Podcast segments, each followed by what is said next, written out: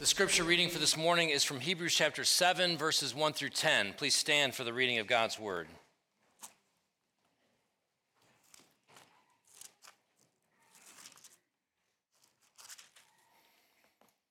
For this Melchizedek, king of Salem, priest of the Most High God, met Abraham returning from the slaughter of the kings and blessed him. And to him Abraham apportioned a 10th part of everything. He is first, by translation of his name, King of Righteousness, and then he is also King of Salem, that is, King of Peace. He is without father or mother or genealogy, having neither beginning of days nor end of life, but resembling the Son of God, he continues a priest forever. See how great this man was, to whom Abraham the patriarch gave 1/10 of the spoils. And those descendants of Levi who receive the priestly office have a commandment in the law to take tithes from the people, that is, from their brothers, though these also are descended from Abraham. But this man, who does not have his descent from them, received tithes from Abraham and blessed him who had the promises. It is beyond dispute that the inferior is blessed by the superior.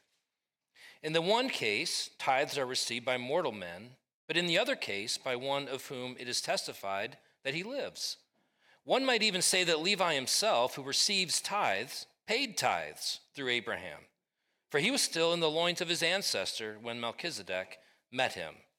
This is the word of the Lord. You may be seated.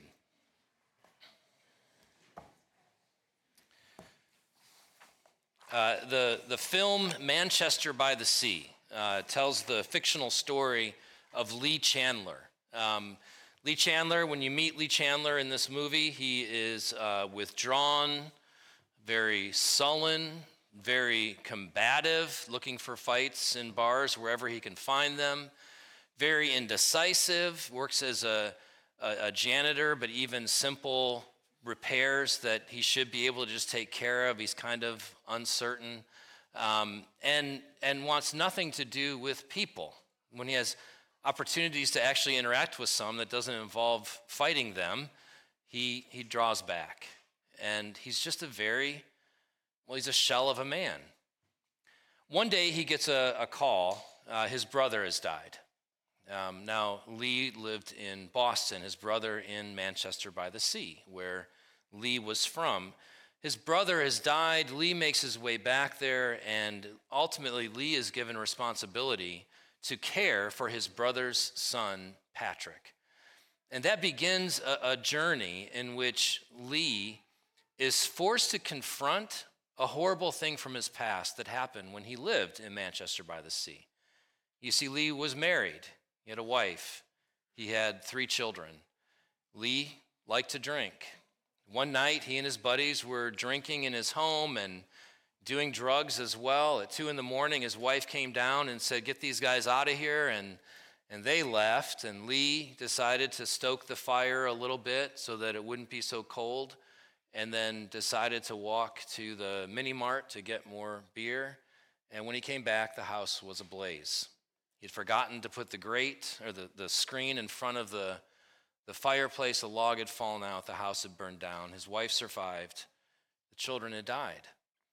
And Lee could never forgive himself for this horrible thing that had happened. He bore the weight of this guilt throughout the entire film. In fact, as he built this relationship, I should say as Patrick built this relationship with him, and as he was feeling this responsibility to care for Patrick, he ultimately said to Patrick, "I can't stay here. I can't beat it." Meaning he couldn't deal with the guilt from what had happened in his past. Where do you go with your guilt?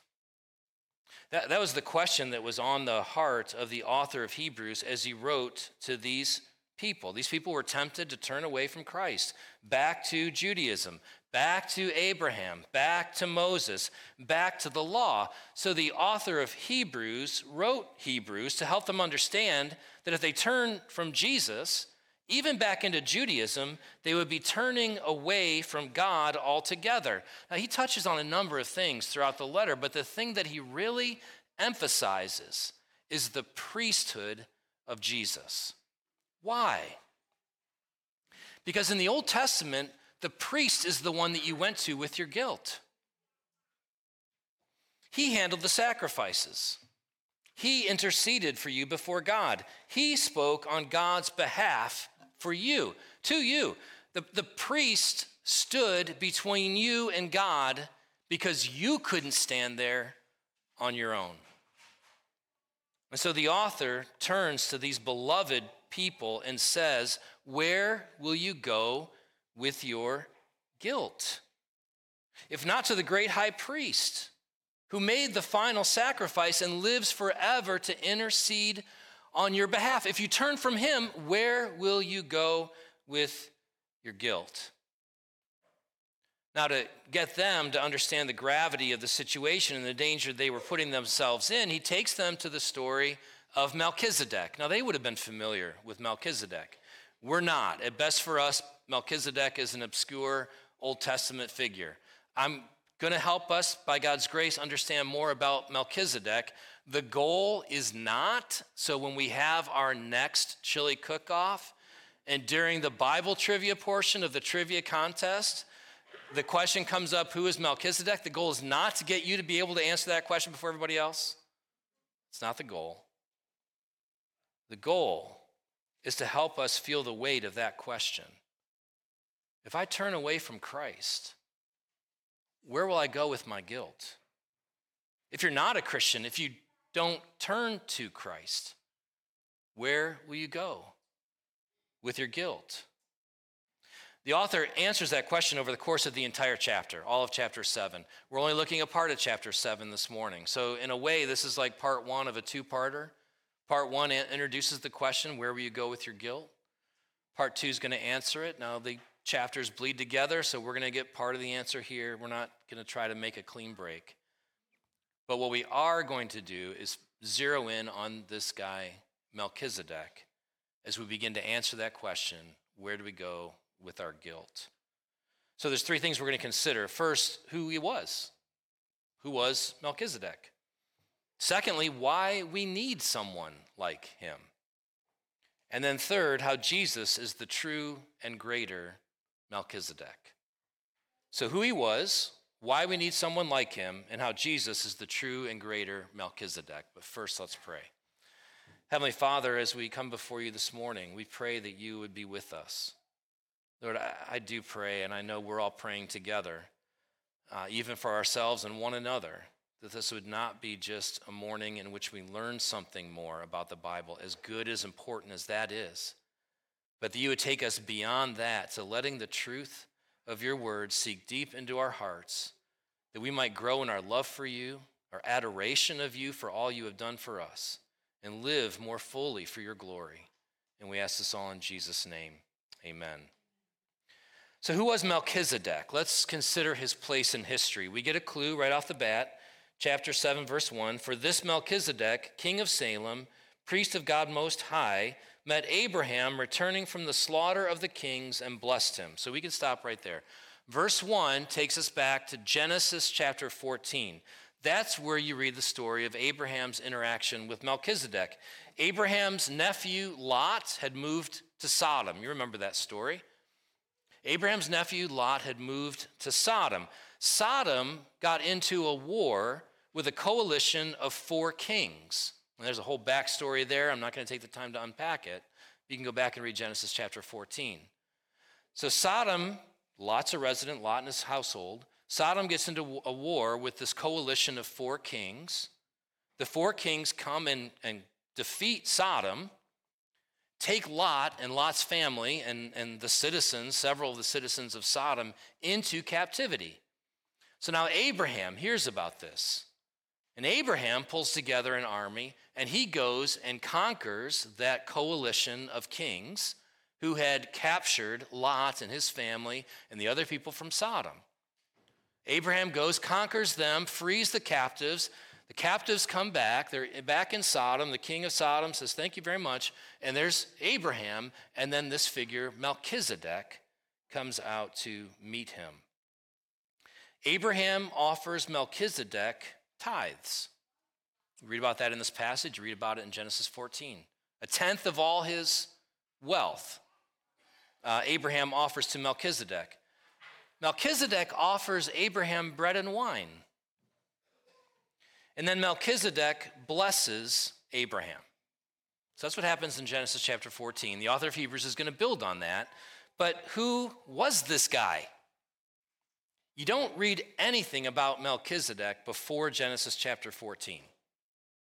And then in Genesis chapter 14, we get a whopping 3 verses. And then you don't read about him again anywhere else in the Old Testament until you get to Psalm 110, and there it's half of 1 verse. And then you get to Hebrews, and we read about him quite a bit in Hebrews. But that's it in the Bible. So we got to look here. What does this passage tell us about him? First of all, it says, look back at verse 1, that he was king of Salem. Now, Salem was a real place. It would become Jerusalem.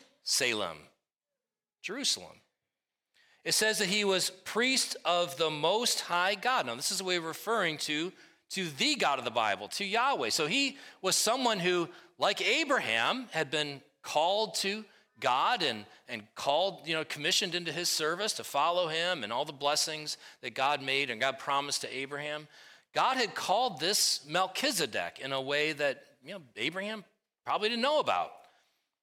So here's Melchizedek, someone who is both king and priest in service of God. Verse 2 tells us that he was king of righteousness. He is first, by translation of his name, king of righteousness. Melchizedek literally means king of righteousness. Verse 2 also tells us that he was king of Salem, that is, king of peace. Now, Salem is from the Hebrew word shalem, which sounds a lot like what Hebrew word? Shalom, which is the Hebrew word for peace. Verse 3, we're told that he has no genealogy. So look at verse 3. He is without father or mother or genealogy, having neither beginning of days nor end of life. And so, it seems like he maybe has lived forever, right? Some people have looked at this and said, well, maybe this is not a real historical figure. Maybe this is a Christophany, an appearance of the pre-incarnate Jesus in human form. He even says he resembles the Son of God and continues a priest forever. So is this what we're dealing with here? Is this Melchizedek actually not an historical figure? And most commentators believe that he is an historical figure. Both the fact that there's a reference to a place in which he was serving as king and was functioning as a priest, and because his priesthood and the quote-unquote eternal nature of it is compared with Christ's eternal priesthood, if he was not a real person and a Christophany, you would have, in a sense, two priesthoods, because they're compared to one another, not considered to be the same.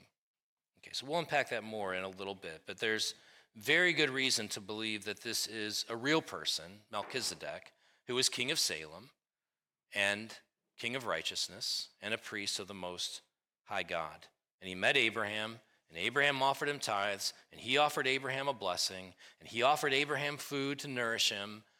And the author of Hebrews is making his case about the superiority of Jesus by referring to that actual historical event. So let's turn then to the role of Melchizedek in the author of Hebrews' argument. And let me summarize it this way. And I'll have to unpack the summary, but let me state his case. The case that the author of Hebrews was making to these people boiled down to this. Because Melchizedek foreshadowed Christ and overshadowed Abraham, the priesthood of Christ is greater than the priesthood of the Levites under the Old Testament law. Okay, now let's unpack it. Let me restate it first of all. Because Melchizedek foreshadowed Christ and overshadowed Abraham, the priesthood of Christ is greater than the priesthood under the law of Moses. All right, so let's start with how Melchizedek overshadowed Abraham. Look at verse 10. This is where the argument really... Let's jump back up to verse 4.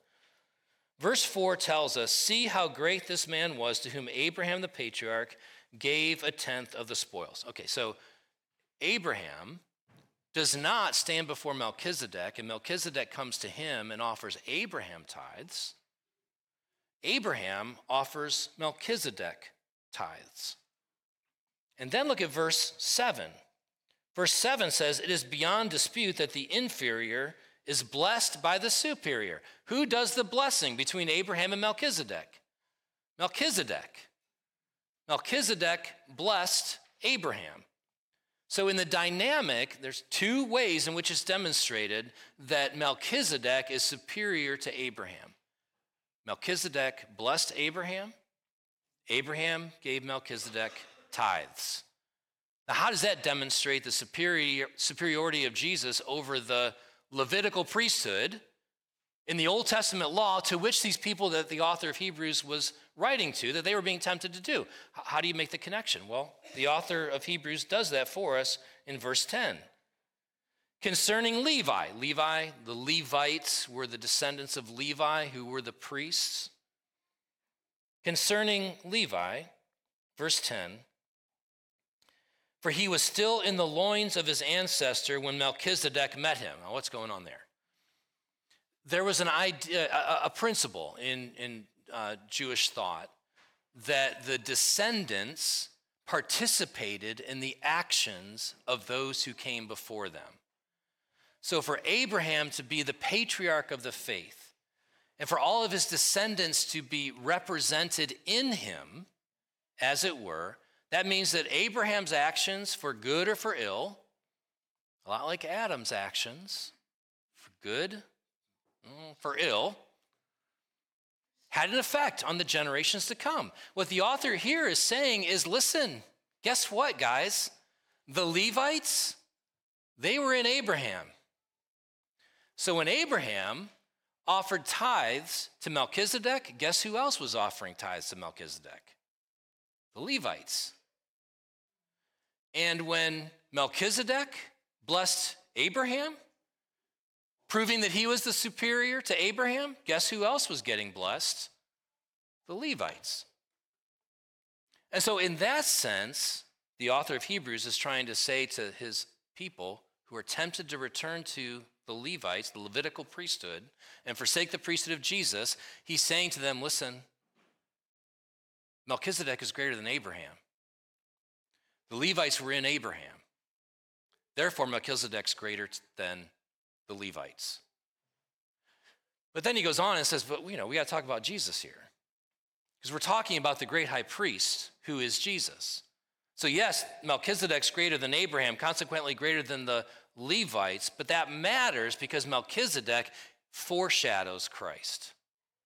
So Abraham is overshadowed by Melchizedek. Melchizedek overshadows Abraham, but Melchizedek foreshadows Christ. Now, when we get to the last point, how Melchizedek, or Jesus is the true and greater Melchizedek, we'll talk more about this. But the emphasis for right now is on the eternal nature of Christ. He is eternal, and the apparent eternality, can I use that word? Eternal nature of Melchizedek. So we're told that Melchizedek was without father or mother or genealogy. Key idea. Without genealogy, having neither beginning of days nor end of life. Most commentators will say this is just a way of saying we don't know anything about Melchizedek's beginning. We don't know anything about his end. That's not the point of the Spirit of God, inspiring Moses to write Genesis to tell us about Melchizedek's beginning and end. He had a beginning and end. He had a father and a mother, but that's not the point. The point is to compare this Melchizedek who didn't have a genealogy to the Levites who did. You see, the Levites had this habit of dying. That's why genealogies mattered. The only way to know who the proper descendants of Levi were was to keep track of the genealogies, which is why when you read so much of the Old Testament, you read a lot of genealogies. Guess who didn't need a genealogy? Melchizedek, because Melchizedek is a type of Christ.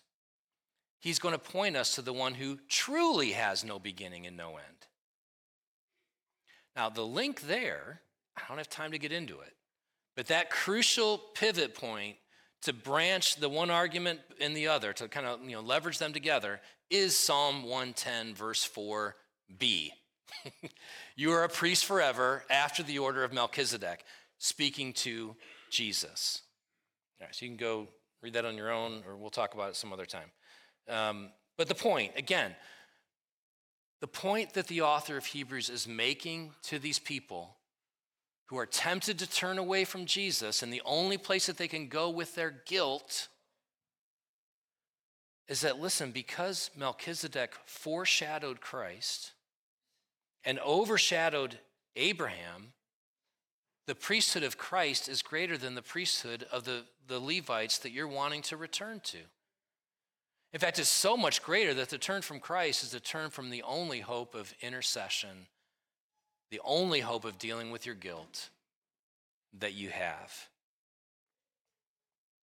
So that's the role of Melchizedek in the author's argument. I've explained the implications for the Hebrews. Why do we need someone like Melchizedek? This is the second point.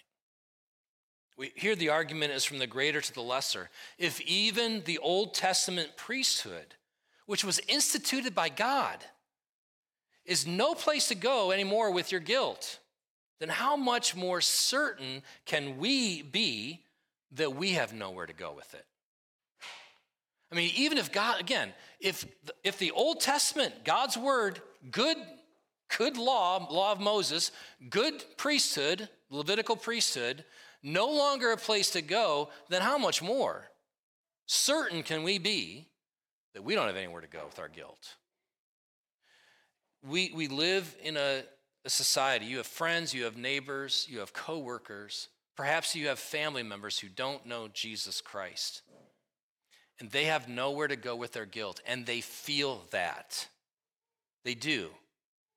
There's a great article over at the Gospel Coalition by Trevin Wax. He quotes Wilfred McClay's essay, The Strange Persistence of Guilt. The Strange Persistence of Guilt. McClay says this: guilt has not merely lingered, it has grown, even metastasized, into an ever more powerful and pervasive element in the life of the contemporary West. In other words, quoting Wax in that same article, one might think in an increasingly secular society that when God goes away, so does guilt. But the reality is the reverse. When God goes, guilt has nowhere to go. It pools like a patient with internal bleeding. There may be no signs anything is amiss, but the danger remains. The guilt won't go away. It is still being carried, and people have nowhere to go with it. Now, some of that, desire to do something with this guilt turns outward. And one of the things that Wax does a great job of pointing to, and we'll make sure this article gets in the growth group study guide, a link to it so you can read it. But one of the things that Wax points out is that so much activism in our society is actually prompted by guilt. Right? So people feel guilty. They see other people and people groups who are oppressed, who are victims, who are suffering, and they're not. And they feel guilty, and they want to do something about it. But because they're moving toward that group of people or that person in order to deal with something in them, the things that they do are ultimately for them. Even if it doesn't do anything to help that person or people group, even if it ultimately harms that person or that people group, because it's not about them. It's about dealing with this unresolved sense of guilt because I'm not suffering and they are. So some take that guilt and turn outward with it and actually do harm instead of good. But others, like Lee in Manchester by the Sea, turn inward. There's nothing that can be done to resolve this sense of guilt over wrong. Why? Because God's law is written on the heart. We're made in God's image. We're made to know God, to be in relationship with him. Sin has violated God's shalom. That relationship is broken between us and God. We know that we cannot stand before God and make a claim for our own righteousness because we need the King of righteousness. We know that. And even before people can name the King of righteousness as Jesus and what he did on my behalf, there's still this sense of there's God, here's me, there's an impossible gulf that I can't bridge because of my guilt. Where will I go with it? The danger that the author of Hebrews is addressing is not what do we do about those people in society that have guilt and know where to go with it, but what do we do with the people that are inside the church that know where to go with their guilt but are turning away from it? That's the risk of apostasy that is being addressed in the letter of Hebrews.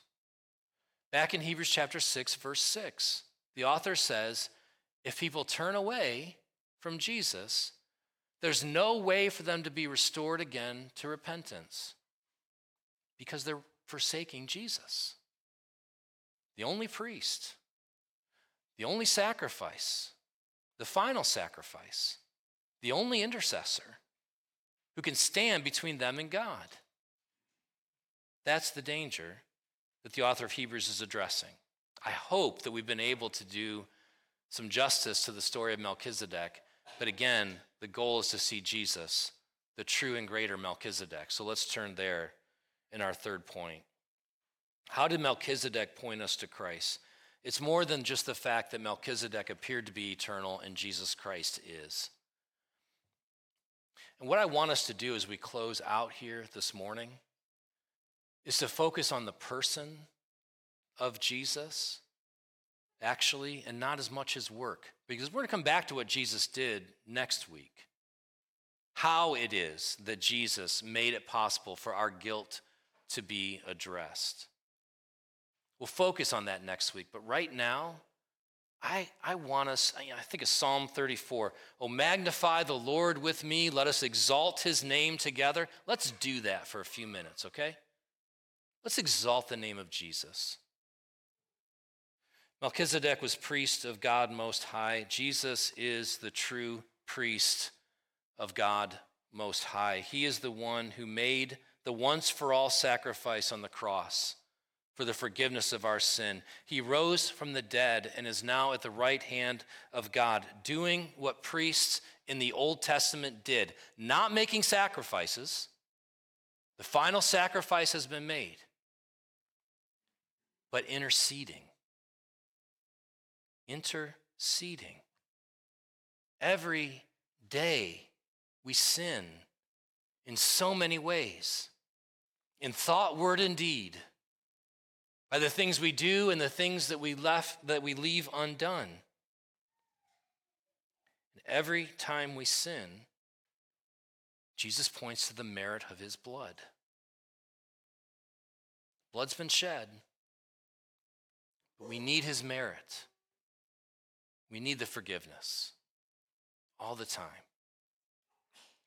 Jesus is the true King of righteousness. Melchizedek's name meant King of righteousness. Jesus is the righteous branch, Isaiah chapter 11, the true King of righteousness that was anticipated even 700 years before Jesus came and did his work. Why can we exalt Jesus for who he is and not focus first on his work? Because the Old Testament exalted Jesus for who he is before he even came and did his work. Jesus is King of righteousness, Isaiah 11 tells us. Jesus is King of peace, Isaiah 9 tells us. For to us a child is born, to us a son is given. And the government shall be upon his shoulder, and his name shall be called Wonderful Counselor, Mighty God, Everlasting Father, Prince of Peace. Of the increase of his government and peace there will be no end.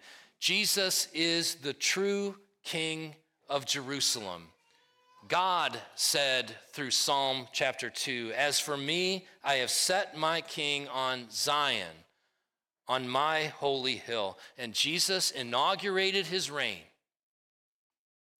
from the cross. There Jesus was lifted up that we might be saved. How must we respond? First, come to him.